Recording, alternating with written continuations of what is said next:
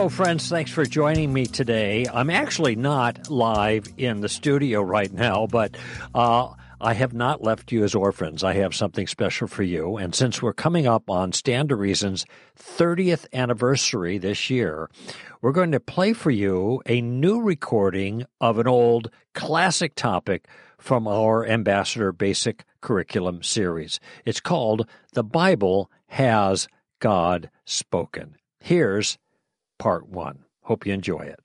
There's a song uh, recorded by Michael W. Smith. I think it was actually written by somebody else.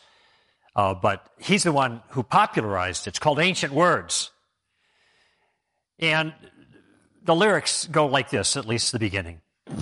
Ancient words ever true, changing me, changing you. We have come with open hearts. Oh, let the ancient words impart. I love that song. Maybe you like it or used to like it too until you heard me try to sing it, but because I, I, I, I think it just, the whole thing, not just those words, captures something about the significance of the scripture, the ancient words. But why do we need ancient words? Or any words at all, for that matter? Why don't we just um, kind of groove on nature and experience God? A lot of people say, well, I don't need your organized religion. I can just go down. I can go down to the beach and experience God, just feel Him there, which I think there's truth to that. Romans 1, psalmist, other places in the scripture identify the reality of God's presence in everything that He's made. And, and I hear, I think that C.S. Lewis has a, an observation that's helpful because he said, look, if you want to, if you want to enjoy the ocean, um, well, you can go and just sit on the beach and, and groove in the ocean. But if you want to go anywhere, you need a map. And by the same token, you could go and uh, sit on the beach and kind of feel God, and that's easy, but fine, you're not going to get anywhere or you're not going to get far. You need a map. And the ancient words are the kinds of things, in Lewis's sense, that provide us a map. But they also provide us something else. And I, I, I want to introduce this second thing by asking a question. What reason can we give as followers of Christ to other people who challenge, who ask us, um, why we believe that our beliefs are actually true? I mean, every religion consists of beliefs. Every worldview consists of belief. Beliefs. What gives us confidence that the beliefs that we have about God and Jesus, etc., are actually true? And sometimes that confidence is supported by our experience. So we might say, well, in my case, God changed my life. And that's one of the reasons that you ought to take what I have to say seriously, and we give our testimony. And uh, it's an entirely legitimate way of arguing, and, and, Paul gave his testimony a number of times in the book of Acts. And um, that's one way to go. Now, of course, there are some difficulties with testimony, and one difficulty is, uh, well, when, when I was a young Christian, it was during the Jesus movement, giving testimonies was really popular then because uh, there are so many people becoming Christians out of radical circumstances. And so you'd have witches and warlocks and Satanists and rock stars and uh, drug addicts becoming Christians. So, so, this was kind of gave a lot of uh, uh, uh, gravitas to their testimony. And you hear all these radical testimonies at the concerts. And then you started feeling like maybe your testimony wasn't dramatic enough, you know, it wasn't fancy enough. So you start adding to it a little bit, you know, and spiffing it up and making things a little bit more dramatic and exaggerating how bad you used to be or maybe how good it is now or something like that. One guy said, I don't give my testimony anymore. Why not? Well, I kept adding to it. Finally, I couldn't remember how I did get saved. So, but there's another issue too, another liability, I think, with testimonies. Though there's a value to them, there's a liability, and the liability is Christians are not the only ones who have experiences. We're not the only one who have, tes- have testimonies. Other people have testimonies about how their point of view or their adopted worldview has made a difference for them. And so, uh, the, the, you know, what adjudicates between dramatic testimonies of competing views? Um, Mormons have a testimony. Mormons have a different religious point of view than classical Christians if classical Christians have testimonies and Mormons have testimonies, but they have contradictory viewpoints about the nature of God, they can't both be right. So, how do you adjudicate between those?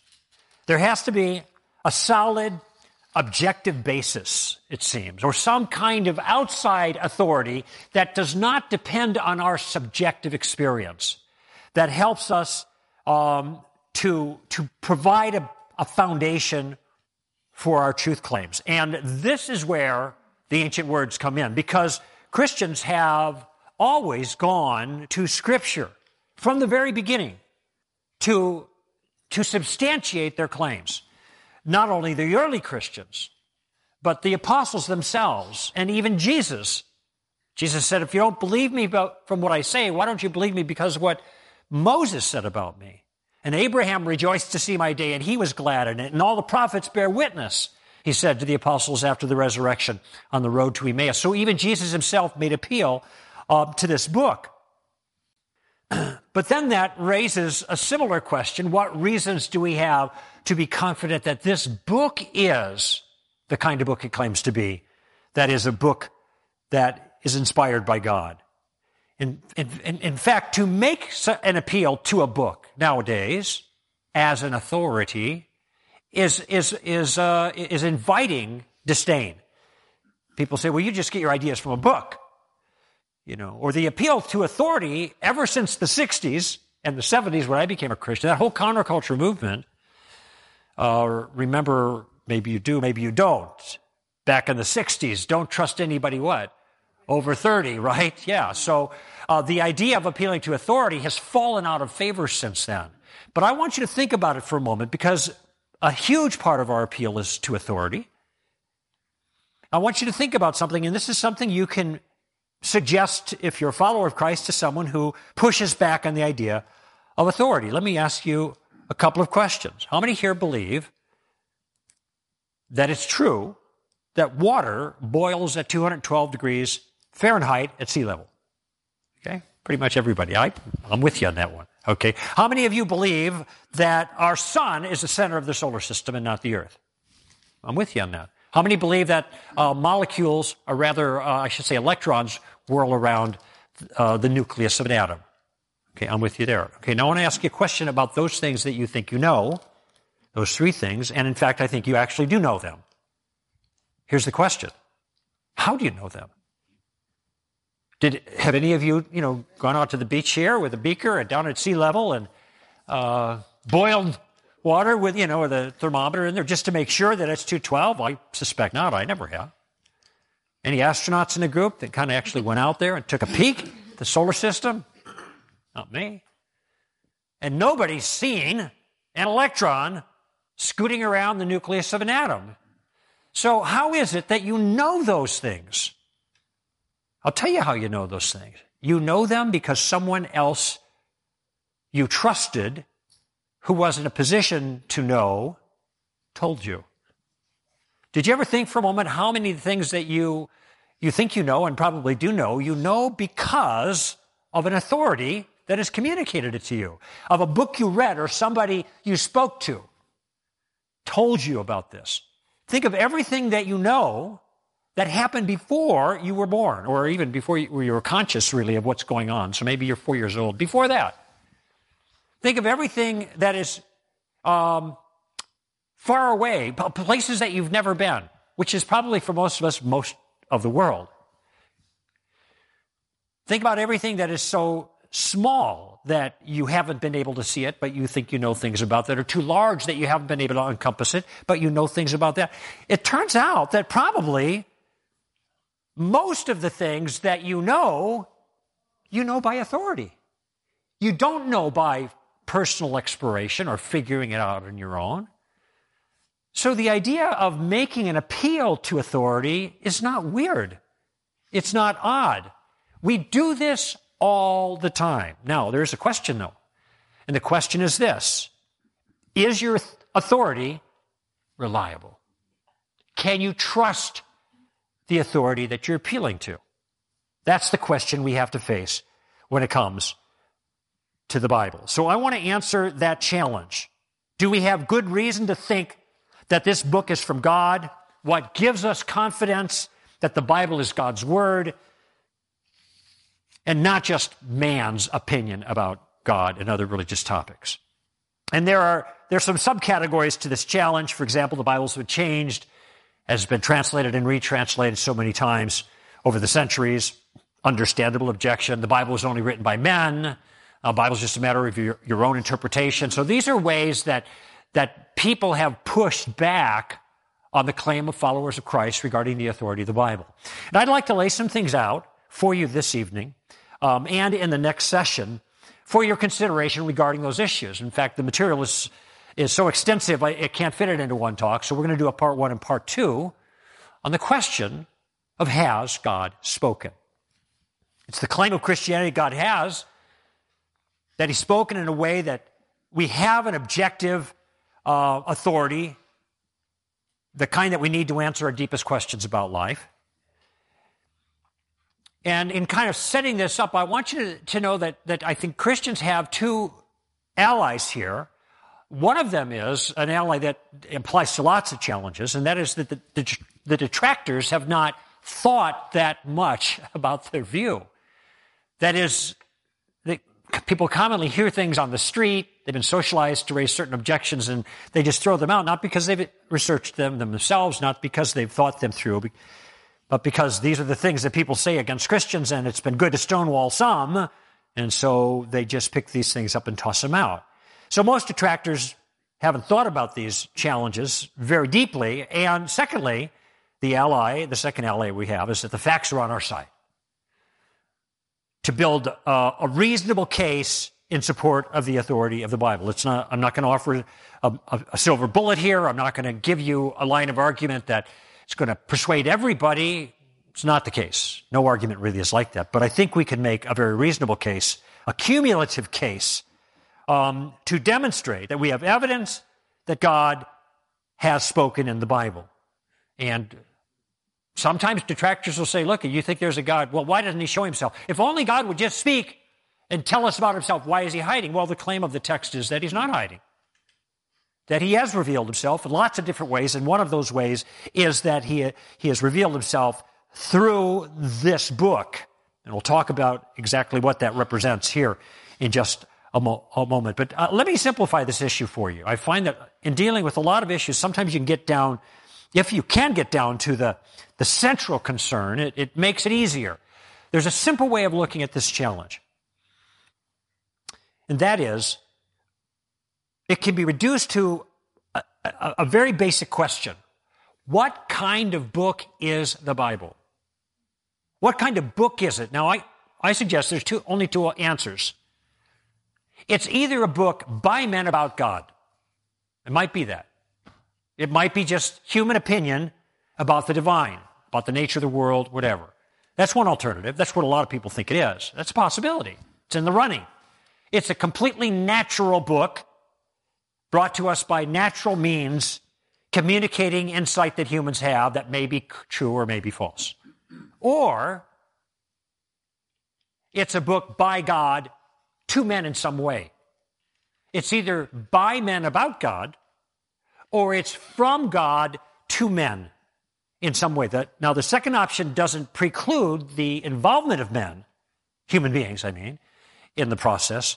The point is, though, what is the origin, ultimately speaking? Is it a human, naturalistic origin, or is it a divine, supernatural origin?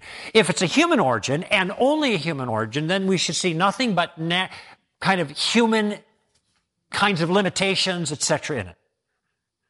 However, if this book is a book that has a supernatural origin, we, we ought to expect something else from the book. We ought to expect something of the supernatural. And, and that's, I think, what we find, and this is how I'm going to make my case. Looking at the supernatural fingerprints of God, as it were, in the book, or making a case in that way. But let me, let me ask one question before I get into the material. What, what happens if I fail to persuade you that this book is not simply a book by men about God, but it is a book from God, in some sense, to men. That it's not just a human origin, but it has a divine origin. What if I fail in that? What follows from that failure regarding the truthfulness of the content of this book, by and large, as a worldview, as an understanding of reality, about the people that it describes? What follows from that? Does it follow, if I fail to show that this book is supernaturally inspired, that the ideas in the book are false? No, that doesn't follow. I mean, there are books all over the place that are not supernaturally inspired, but tell you accurate things about what happened in history, tell you accurate things about the world, and, and may even tell you accurate things about the nature and the meaning of life and religious concepts, etc. So what I want to say is, though I'm going to make an argument, if I fail at persuading, if my argument doesn't go through, that doesn't mean that the ideas that reflect the core of Christian conviction are false. It doesn't mean Jesus wasn't who he claimed to be. It doesn't mean that Jesus never lived, that he didn't die on a cross, that he didn't rise from the dead. None of that follows. It, it only follows that I fail to make my case about the supernatural inspiration. So there's a certain sense in which nothing's really on the line for me. There's nothing to lose here for me because I don't make my case regarding Christianity based on my belief that the Bible is inspired by God and inerrant. I, I believe it is, but the early church didn't have an inspired Bible. They had the Hebrew scriptures, but a lot of the Gentiles had no familiarity with that. And quite a bit of the evangelism after the first uh, 10 or 15 years was to Gentiles, and Paul's missionary journey went to Gentiles, and what did they have? They didn't have a Bible. Now, when you, Paul talked to Jews in these cities in the dispersion around the, the Roman Empire, he did start with the scriptures there, but he talked to a lot of Gentiles, and he, what did he do? He gave them a testimony of a man, Jesus Christ, who lived and who died and who rose again. And this was a testimony of the truth of his claims about himself to be the Son of God, to be the Messiah. The miracles that he worked. John himself says that he wrote the gospel in John 20 to give evidences of miracles so that we would believe that Jesus is the Messiah, the Son of God, and in believing have life in his name. So it's the historical legitimacy of the gospel accounts that make the big difference. But we can do better than that, is what I'm saying. And this is what I want to suggest to you now. Has God spoken? Well, what do we mean by speak? And I, I want to be clear on some terms here. When, when we talk as followers of Christ about inspiration, classically there's a definition there. What we mean is that God superintended the writing of the scripture such that the human authors, using their own style and their own personalities, their own resources, you can tell Paul's writing from John's, they're different. You can tell Luke is different still. And Luke said, I did research to develop my gospel, Gospel of Luke, etc. So all of that is in play. But even so, they wrote down exactly, and here I mean word for word, what God intended them to write in the originals. They wrote down word for word what God intended them to write in the originals. Now, this is called verbal plenary inspiration. That means the words are inspired. To be inspired means to be God breathed. That means it's the it's just a kind of a colorful way that Paul put it in 2 Timothy chapter 3. All graphe, all scripture is theopneustos, God breathed. It's the outbreathing of God. It's like the breath of God. And you can almost think of it like, and this is a picture that Peter uses in 2 Peter, it's like, like God's breath, like a wind filling a sail that pushes, pushes a ship along.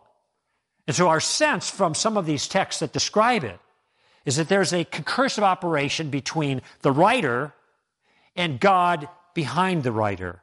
So we see the evidence of the writer, we see the evidence of God at the same time. And um, dozens and dozens of times uh, we see in the Old Testament, the Hebrew scriptures, thus saith the Lord kind of thing. When the New Testament writers, including Jesus, refer back to the Hebrew scriptures, sometimes they refer to those texts as God's word, God speaking. Sometimes they refer to the text itself. Sometimes they refer, refer to the writer. These are all different ways of talking about the same thing. That's the claim. Wasn't written by automatic writing, by the way. Paul wasn't there in a trance. What are you writing, Paul? I don't know. It's in Greek. You know, wasn't that kind of thing. So the Bible makes this claim. And it seems to me any person concerned about the truth of Christianity has to take the claim seriously. So is the Bible right? How do we know that God has spoken through the Bible. I would like to give you six marks of the supernatural that I think are evident in the scripture. Now, we're going to use our hand, fingers in particular, to kind of keep track of our six marks of the supernatural. So it's like six fingerprints, but the problem is you only have five fingers. We'll solve that problem when we get to that point. You'll see how it works out. Fingerprints of God, six marks of the supernatural on the text. What's the first one? Put up your pinky. Pinky is a reminder that the Bible has fulfilled prophecy. Pinky, prophecy. In other words, the Bible has predictions of the future that are precise and detailed and accurate. It's the only volume ever produced by man in which detailed prophecies relating to the rise and fall of not just individuals but entire nations is given with hair splitting accuracy. Thinking right now, the book of Daniel. What Daniel does throughout that book, in the visions that he has, as he's a member of the court of Nebuchadnezzar and then subsequent leaders, is he lays out ancient Near Eastern history, the flow of it, for the next hundred years, basically, starting with Nebuchadnezzar, and then the Medo Persian Empire, and then the Greek Empire, and then, and then the Roman Empire. And it's very, very clear what he has in mind when these things are laid out. And indeed, in some of the chapters, there's details about political intrigue that are fulfilled with such precision that when detractors read it now, they say, This is so precise, it must have been written after these things actually happened. So there's a temptation for them to late date the book of Daniel. We have things like in the Psalms, Psalm 22, where the crucifixion of Christ is depicted in, in very powerful visual terms. As if this psalm is being written by somebody in the process of being crucified, looking down at his tormentors, this some 700 years before uh, crucifixion was even practiced in the ancient Near East. And you have Isaiah 53, uh, another dramatic picture of a suffering Messiah, suffering for the sins of others. Um, incidentally, though, uh, for some time, there was a question about whether these documents actually came after Jesus' time because they seemed to fit his life so well. And this was settled forever in the uh, mid 20th century when they found the Dead Sea Scrolls. And amongst the Dead Sea Scrolls, found massive portions of Old Testament scriptures, the very same scriptures in question that are dated by paleographic methods, by the writing method, etc., clearly to precede the time of Jesus. So there is no question in scholars' minds that those texts were written before their fulfillment in the life of Jesus. And by the way, even in Jesus' own life, we have prophecies that he made. He made of his own uh, death and his own burial and resurrection. And we have prophecies that Jesus made about the destruction of the temple. This is in the Gospel of Luke in particular. And uh, that destruction of that temple happened in 70 AD. And one of the reasons we, we're, we're pretty certain that this destruction of the temple happened after Luke's writings is because we see the prophecy in the Gospel of Luke, but Luke also wrote the book of Acts. And the book of Acts um, takes us to about 62 AD to Paul's um, uh, first imprisonment in Rome. But there is no mention of the destruction of the temple that comes like eight years later. Why is there no mention of this? The reason there's no mention of it is because it hadn't happened yet. If Luke is writing late, putting words of prophecy into Jesus' mouth about an event that he knew had already happened, don't you think he's going to write it in the book of Acts? to show that Jesus' prophecy was fulfilled. That's what a person who is fabricating these things would have done. But you don't find it in the book of Acts. And the reason is, is that it hadn't happened yet. But you find it in Luke, the prophecy, before Acts is written, which means the prophecy is a sound prophecy. We have all these examples, and I've just given you a few. I didn't even mention the one uh, towards the end of Daniel, this magnificent prophecy called the 70 weeks prophecy, that when you calculate it out, 173,880 days from the initiation of that, the Messiah is to present himself, after which he is to be killed. He'll be cut off. Well, those days, counting from the initiation of that prophecy, which is probably the decree of Artaxerxes in 444 BC, you count those forward, that brings you to Palm Sunday, where Jesus comes dramatically to present himself to the nation of Israel. And it's interesting something he says on that day. He says, O Jerusalem, Jerusalem, how often I wished to gather you under my wings, but you would not come. And now he laments because of what befalls them is going to befall them because they did not recognize the day of their visitation. And that seems almost to be a hint that something dramatic is happening on that day. And it was the day that was prophesied by Daniel some 450 years before. It also helps to explain, possibly, why the wise men from the east um, understood the signs in the skies, in the stars, to have something to do with the coming Messiah, because that's where Daniel was writing from. That's a bit speculative, but it makes sense. But chalk up one for the supernatural, supernatural fulfilled prophecy. Second ring, uh, uh, finger is the ring finger. And uh, when people get married, a lot of times the pastor will hold up the ring and point out that it's a circle and that it's meant to represent unity in the relationship. And so this reminds me that the Bible has an, a remarkable unity to it. Now, let me explain what I mean by that. The Bible is 66 different books. Um, it's written by, uh, you know, 40 some different authors. It has uh, diverse origins, um, historians, shepherd kings, military generals, tax collectors, rabbis, diversity of writing conditions, dungeons, battlefields, jails, palaces, the wilderness, a diversity of controversial topics. Yet at the same time, when you study it, don't just jump around picking verses that you like or stories that you like, but when you, when you spend time to study it, there is a remarkable narrative that unfolds. And it's not just a story of events, but it's a narrative of salvation. It's the story, it's a salvation history.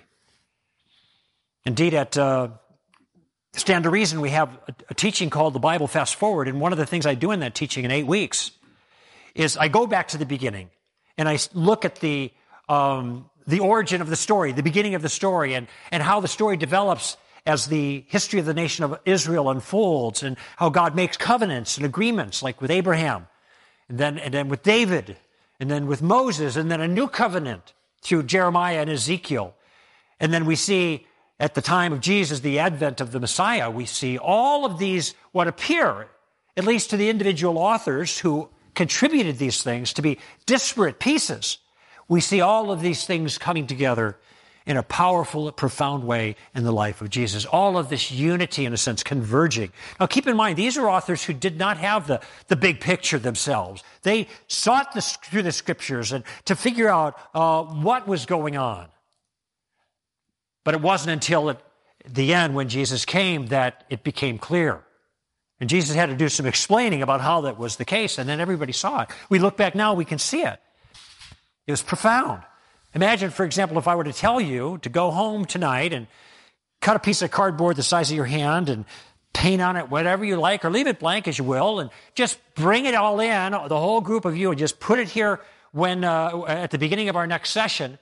And I went ahead and I just started putting these pieces up on the board, gluing to the board. And in the process of putting all these pieces that you just assembled, painted willy nilly, serendipitously, provided an incredible picture of Jesus of Nazareth in mosaic.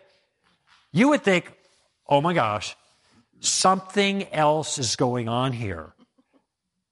Something supernatural is going on. And that's kind of what I'm talking about here. There is this this, this supernatural unity, this plan that's woven through the entire Bible from Genesis to Revelation that no individual writer understood completely, but when added one to another like pieces of a puzzle, shows God's plan for the ages.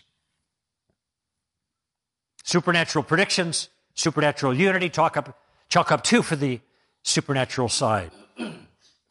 The big finger reminds me that the Bible deals with the big questions. That is, it, it addresses the, the most important things that we could ever address. Um, where do we come from? Where are we going? Meaning of life. Does God exist? Is there an afterlife? Is there anything beyond the physical world? Is morality real? Or is this just to make me up? What is the meaning for my life? What part do I play? All of these kinds of things. The answer speaks to those things. But it doesn't just address those things. And uh, most religions, most worldviews, at least make an attempt to try to address the human condition, the nature of the world. They try to explain these kinds of things. Here's where I think the, the, the, the Bible differs from all those others and puts it in a class of its own. The explanation that it gives, the answers to these broader issues that it provides, turn out to resonate with our deepest intuitions about the nature of the world. There, there is a sense, and I'll give you some examples of this, but there's a sense, and many of you have experienced this. You, you may go to the text as a skeptic. And as you begin to read these things, you, you realize, wow, this is really speaking truthfully to me. The writers of this book understand the world. They get me. And they offer a solution that makes sense. I'll give you a, a couple of examples of this. The, the, the, human condition is such that we know two things about human beings, and you don't need any revelation for this. We know one that some, there's something magnificent about human beings compared to everything else. Man is beautiful. There's something wonderful about human beings that, that's, that's above all the rest of creation. We're not just mere animals. Now, I realize that some people are confused on this nowadays, but most of us understand that humans are unique and they're uniquely valuable. There's a qualitative difference. This is why we, uh, we gas termites, but not people. This is why we tell our kids, don't treat each other like animals because we're not animals. We're not merely creaturely. There's something special inside of us. But there's something else. Though we're beautiful, we're also terribly broken. We have a dignity, but we have a cruelty at the same time. And, and, and, and it's an odd mixture. And we look inside of ourselves and we're even aware of both of them. We, we congratulate ourselves on some things, but other times we feel awful about the things that we know we're capable of. And we watch the news, at any given evening, we see both in play. We see the, the beauty and the beast. What explains that? If we're just uh, molecules clashing in the universe, judgments like beauty and beast, these are moral judgments, really. Virtue and vice, they make no sense. But if it turns out that human beings are special and unique in virtue of the fact that they are made intrinsically something like God, that they are made in the image of God, well, that, that explains it. But if man is even though beautiful, broken because he's fallen and he's in rebellion against his sovereign. Well, that explains the other part too. And it also explains something else. It explains how we can have hope for the future that things might get better because God is committed to make it better for us if we follow him. That's part of the promise. We intuitively know that, that life has value and meaning. How so? Have you ever thought about talking somebody out of a suicide? Sure. Why? Well, we, we don't want the person to waste their lives. Well, look, at if the life has no purpose, then there's nothing to waste. There's no ultimate meaning to it, then there's no ultimate waste. But don't we have a sense that there's just something wrong if somebody spends his life living under a bridge abutment somewhere in a cardboard box? That, that shouldn't be that way. We say to people, you know, that's ignorant. Thinking that way, that's ignorant. Doesn't the claim itself imply that we ought not be ignorant? That we were made for something better? But what is this made for stuff? Made for indicates that we do have transcendent purpose, that we're somehow aware of what makes sense of that. What worldview can capture that particular thing? And some religions do, but Christianity certainly does. It explains that we are made for purpose, noble purposes. We've fallen short of it, but we can attain that with God's help. Problem of evil. You know, some religions can't make, actually, a number of them cannot make sense. A number of worldviews cannot make sense out of the problem of evil because they don't have the resources there. You've got to have objective morality to have evil in the world. What grounds objective morality? Moral laws need a moral lawmaker. So the, the Christian text here, the Bible, makes sense of that. We all we know there's evil in the world. That's why the complaint is such a popular one. But the Bible makes sense of that. People say, well, how's the Bible? How's the Bible answer the kind of problems we're seeing in the world today? I say, well, it doesn't answer it, it predicts it. It's part of the worldview. It's right there in the beginning. It's in the third chapter. And the rest of the book, arguably, is meant to, to explain what God is doing about the problem of evil. So the point I'm making here is when it comes to the big issues, the big questions, the things we already know, that evil is real, that human beings are noble, but they're broken. They're beautiful, but they're bad. We have transcendent value. That there's purpose in life and all kinds of things like that. That there's an orderly universe that we can explore and discover and use for our benefit. Why is the universe orderly? Because it was made by a mind to be that way. That's the answer. So here we have all of the big issues and all of the things that we normally think about as ultimate things fitting nicely with what the Bible describes about reality. So we not only have supernatural prophecy, we have supernatural unity, we also have supernatural insight into the big issues, which includes, by the way, an answer to the problem. That the answer to, to, to, to sin and brokenness and rebellion is not denial, but it's forgiveness. It gives us a, a way to put it together. I think here of uh, Bertrand Russell, the philosopher, who said, How can you talk about God when you're kneeling at the bed of a dying child? I thought, well, that's pretty powerful challenge to Christians until I heard Christian philosopher William Lane Craig say, What is Bertrand Russell, the atheist, going to say when he's kneeling at the bed of a dying child? Tough luck? Too bad? Because that's all he's got. But doesn't it seem that there ought to be more? Bertrand Russell, the atheist, the materialist, can't even call it tragic in a moral sense. No grounding for that. We can make sense of the problem. We also have answers that give a solution to give us something to say when we're kneeling at the bed of a dying child. The index finger reminds me that the, that the Bible is an index to history. It's kind of a way of remembering it. The Bible points to historical events, maybe another way of, of thinking about it. And there are, this is important for two reasons. First, a book allegedly given by God should get its history right. And most of the Bible is history. Most of it is narrative about what happened in history. In fact, there's a trade journal called Biblical Archaeological Review. Because you can take the Bible and you can go to the place the Bible talks about and you can find the places that the Bible describes. You can dig them up. If you've ever been to the Holy Land, they're everywhere. Now, I know the Book of Mormon, for example, and by contrast, describes events and civilizations that allegedly existed in North America after Jesus was in Israel and then came over here and visited those people and gave a second revelation called the Book of Mormon. But there is not a chip or a shard of pottery or a coin or a foundation or a single thing archaeologically to uh, substantiate that claim of the Book of Mormon. However, if you go to the Holy Land, you trip over chips all the time. You want ancient pottery? It's everywhere. All this stuff is there for you to see. But that's not the only significant here, significance here.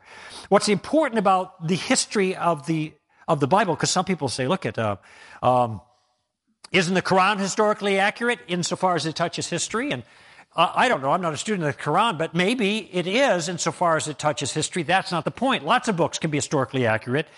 Nothing supernatural about that unless the events that are recorded historically are supernatural events. Muhammad worked no miracles. Jesus, according to the historical record, worked miracles, and not just Jesus, but we have this throughout the record. The major intervention of God in the Old Testament was rescuing the nation of Israel from slavery in Egypt, parting the Red Sea. Okay? The major intervention of God in history in the New Testament is raising Jesus of Nazareth from the dead. The point here is this is not a book about theological claims somehow out in the spiritual ether out there. This book describes how God intervened in history in ways that can be measured.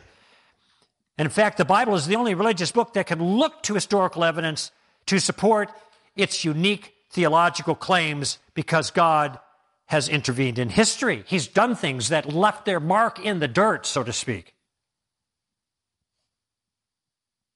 And it turns out the New Testament documents are the best historical documents of the ancient world when approached using the standard canons of historical research, untainted by naturalistic presuppositions. I'm not saying that every historian believes everything in the Bible, because a lot of the historians don't believe in miracles or anything like that to begin with, and so they're going to be dismissive of those kinds of things in the scriptures. But I will tell you this Will Durant, the Pulitzer Prize winning historian of the best, most successful work of history in history, which is the 11 volume The Story of Civilization, dedicated a whole volume to Caesar and Christ. And he says, quote, after two centuries of higher criticism, the outlines of the life, character, and teachings of Christ remain reasonably clear and constitute the most fascinating feature in the history of Western man, close quote. This guy isn't thinking, well, Jesus never existed. You can't trust the history in the New Testament. No, scholars do. And if the Bible is historically accurate, especially the New Testament, this is what we have most access to in terms of historical assessment. It records, this record then records his claims to be Messiah and the only way to God. It also records his miracles and his resurrection from the dead. And if all of those things are true, then Jesus is no ordinary man. I'll tell you something about the resurrection. In the last 50 years, there has been a real shift in the academics regarding the resurrection of Christ. Now, when you survey all of the material that is written in the academic world about the resurrection of Christ, and Gary Habermas, an expert in that field, has done that. He surveyed everything. And so he can speak with authority about the basic facts that historians on the main agree to. There are four of them. Regardless of their theological convictions, either way, those who are trained to do history, that use the canons of historical research, the four things they agree with is that Jesus of Nazareth was crucified on a Roman cross and buried in a grave, that three days later that tomb was empty. They agree to that. That there were sightings by the apostles of something that they were convinced was risen Jesus Christ. And finally, the, this belief in the resurrection of Christ was the origin of the Christian faith. That's what launched the entire enterprise. The death of Christ, the empty tomb, the sightings, and the origin of the Christian faith. Now, Gary Habermas argues, I think quite persuasively, that if you just simply accept those four facts that most scholars now accept as being historically reliable, these are takeaways regardless of what you think of the other things, you can reason from them to the truth of the resurrection because nothing else is an adequate explanation of those four basic facts. Supernatural predictions, supernatural unity, supernatural insight, supernatural events recorded in history. Chalk up four for the supernatural side. Thumbs up. Most of you probably saw Gladiator. So you know what happened? What that means, the sign when the gladiators are fighting and one's down and the other's over him, they look to the emperor, thumbs up or thumbs down. Thumbs up means life. And this reminds me that the Bible changes lives. And it does so in a profound and supernatural fashion. Now, I'm not saying that people can't change their life on their own. They, this happens all the time. But when there, there just is, this is, this is quantifiable. That when people obey this book, God changes them in ways that they could never have accomplished on their own. That we could never have accomplished on their own. Let's make it personal. We've tried. And this is why people give their testimonies. It's so profound, and history is strewn with these testimonies. The powerful, dramatic turnarounds that God has, has brought about in the lives of people who put their confidence in the things in this book. And this experience of transformation is, is, is universal. It's the same around the globe. It doesn't matter what period of time, it doesn't matter what geographical location, it doesn't matter whether you make no money, you make lots of money, whether you're high or low on the, uh, the social spectrum.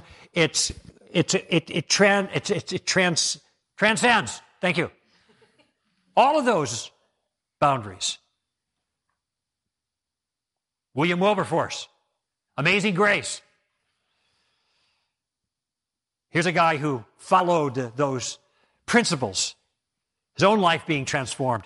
And when he followed those principles and preached those principles, and people followed those principles, he ended, ended uh, slavery in the United Kingdom. Supernatural predictions, supernatural unity, supernatural insight, supernatural events recorded, supernatural transformed lives. Put it all together to make a fist. That reminds me, there's our number six. The Bible's a fighter. The Bible has demonstrated supernatural survival through time and persecution. Jesus said in Matthew 13, Heaven and earth shall pass away, my words will not pass away. Isaiah, Isaiah says the grass withers, the flower fades, but the word of our God will stand forever. Paul wrote to Timothy, his last letter, 2 Timothy chapter 2. He said, The word of God cannot be imprisoned. And this he wrote from prison himself. But he knew that even though he was behind bars, the word of God would survive. In 1976, I traveled behind the Iron Curtain when there was an Iron Curtain. Five different communist countries working with Christians that were being persecuted. And one of the things we did was brought scriptures for them. We got through two borders, um, the Hungarian border and the Romanian border, but then we came into the Soviet border. Um, well, we had trouble. They found our Bibles. They weren't happy. They tore our car to pieces. They put it up on the rack, pulled the bumpers off, tires off, pulled the seats out, everything. They detained us for 17 hours. They interrogated us. We were able to get clear of that. They got all of our scriptures, and they still made it to the Christians. They just made it to them on the expensive black market. That's the way that works, or worked then. In any event, it was so obvious to me that these people understood the power of this book. They knew the power of the book. They knew the power of Scripture to, tra- to change lives, and not just change individual lives. They were threatened by it because they knew that it could change nations. Now, the Soviet Union is gone, but the Bible still remains. Voltaire, the noted French infidel in 1778, said that in 100 years, Christianity will be swept from existence and passed into history. Well, what happened? Well, it turned out that uh, Voltaire was swept from existence and passed into history. And 50 years after his death, the Geneva Bible Society used his press and his house to print stacks of Bibles. Show that God has a sense of humor. Now, there have been many powerful, concerted attempts to destroy this book. Externally, through destruction, just burn it. And internally, through criticism, hasn't worked. The Bible remains the best selling book of all time. If this book had not been the book of God, men would have destroyed it a long time ago. They certainly have tried to. Chalk up six for the supernatural side. So I don't know about you, but for my money, there's a lot of evidence here that this book is not a book simply written by men about God, but is a supernatural book from God to men with supernatural predictions, supernatural unity, supernatural insight, supernatural index to history, that is supernatural events that it records accurately, supernatural ability to change lives, and supernatural survival through time and persecution. Now, does this prove the Bible's inspired? That is from God. Well, I guess it depends on what you mean by proof. Is this a, a, a line of evidence that will persuade everybody? No, it's not proof like that. Yeah, it's possible to be mistaken. I don't want to overstate the evidence on the one hand. I have tried to build a cumulative case, but there's evidence. And it's significant evidence. This isn't nothing. Our claim is reasonable. What other book can do this? What other book reflecting on the nature of the universe and the true meaning of life and man's problem and man's solution and all that, what other book can give this kind of credible evidence? Our claim is reasonable. We have evidence of the divine authorship of the Bible. However, and now I'm going to say something that will probably sur- surprise you. In light of the fact that I've just given all of this evidence, this line of reasoning, why you ought to take seriously the claim that the Bible's inspired. And here's what I want to say. These reasons are not why people believe the Bible's the Word of God. That isn't why I believe the Bible's the Word of God, because I believed the Bible was the Word of God before I had those reasons. I suspect most people in this room believe that the Bible is the Word of God before you came in here tonight. I didn't, I didn't persuade you of something you didn't already believe, even though you, you, you didn't hear these six points before. Now, maybe this has encouraged you. It strengthened your conviction, but your conviction came from somewhere else. Why do you believe that the Bible is the Word of God? I'll tell you why you believe. Because you encountered it. You, you, you, you, you gave it a look see. You read through it. The truth of, the, of this book resonated with you through its pages, even before you had an argument. Something powerful was happening. When Jesus spoke, he didn't stand on the hill and say, All right, let me give you six reasons why you ought to believe that my words are the inspired word of God. No, he just spoke. When men came to arrest him, they went, they, they, they, they, they, they returned to their leaders empty handed. The leader said to the soldiers, Where's Jesus? Why didn't you bring him back? And they said, No man is, no man speaks the way this man has spoken. And when, when we go to the text with an open mind and an open heart, the power of this book is self evident. It is self attesting. Now you might be wondering, well, wait a minute. I, I have some LDS friends, some Mormon friends that kind of say something similar about the Book of Mormon. But that isn't the same religion as ours. And my response to that is this is precisely why a subjective test all by itself has a liability. And this is why it's valuable for us to have these other reasons because it helps us to, to, to be self assured that we're not kind of barking up the wrong tree just on an emotional trip or because somebody played with our, you know, subjective states or something like that. No, we, we've got more. We've got good, solid reasons that the scripture is an objective truth, but at the same time, it's not the thing that persuades us ultimately. Which means if we want to persuade others, we can give them these reasons. But these reasons probably won't do the trick. What it might do is convince them enough to take the scripture seriously and check it out for themselves. And this is why wherever I travel, I have in my traveling case some Gospels of John. And if I have conversations, I don't do this every time with every conversation, but sometimes I'll end the conversation I have with a person and I'll say, you know what? Have you ever read Jesus for yourself? That's what I say. I don't say, do you ever read the Bible? Because most people will say, yeah, I've read the Bible. Well, they probably haven't read it very much, or very carefully, or very thoughtfully, or whatever. But so I just say, did you ever read Jesus? What do you mean? I, I mean, the account of Jesus' life, the things that he said and that, that he did. Did you ever read through that? Let me give you a, a present. Uh, here's a book, a little booklet. It is, it is like a biography of Jesus' life. It was written by a man who lived with Jesus for three and a half years and traveled with him, was taught by him, who knew Jesus very intimately, and gives us a full accounting of what happened in Jesus' life. So you read it. I have never had anybody say no to me. and usually they thank me. They were, they were really kind of, uh, showed a lot of uh, gratitude. Gee, all right, thank you. Now I don't know if they read it or not, but it was the right thing to do. Because when people engage this book, it has a powerful ability to cut through. It's living and active sharper than any two edged sword, piercing asunder the division between soul and spirit, of both joints and marrow, and able to judge the thoughts and the intentions of the heart. And about a year and a half ago, I was, I was talking to a French atheist named Guillaume Bignon. And Guillaume, like William, he stopped me at a convention because he listens to the podcast, but he told me his wonderful story and how he wanted to disprove Christianity because he was interested in a girl who was a Christian and he knew as long as she was a real Christian, she wouldn't be interested in him. So he thought the best way to deal with this is to deal with Jesus. That means going to the Gospels. And so he opened up the Gospels and began reading. And he, and he was taken aback by what he read.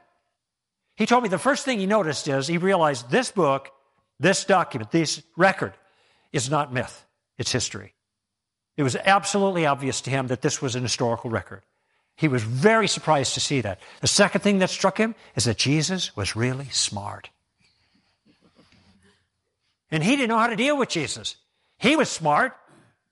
He figured he could take care of this Jesus guy real easily. But as he read, the more and more he read, the more he realized he was being bested by this man, Jesus of Nazareth. He's a Christian now. So I think he's well on his way to his PhD in philosophy and theology. I mean, the guy's, he never got the girl. Actually found out that she really wasn't that much of a Christian after all once he got powerfully changed and transformed. Remember, changes lives supernaturally. Remember, virtually everything we know with any degree of certainty, we've learned from a reputable authority, somebody who we trust, has given us the information. Spiritual truth, I think, is no different when we deal with eternal issues. I think any sensible person would want to back up his conclusions with an, authority that had impeccable credentials. The real question here is is the authority reliable? And in that regard, the Bible is in a class by itself. And by the way, when I say it's in a class by itself, everybody knows that. This is not news. Is the Bible the invention of men? Or is it God's unique communication of truth to us for our salvation? The evidence speaks for itself. Reason, history, Critical analysis show us that to paraphrase Isaiah, the critics wither, the detractors fade, but the word of our God, the ancient words of our God, stand forever.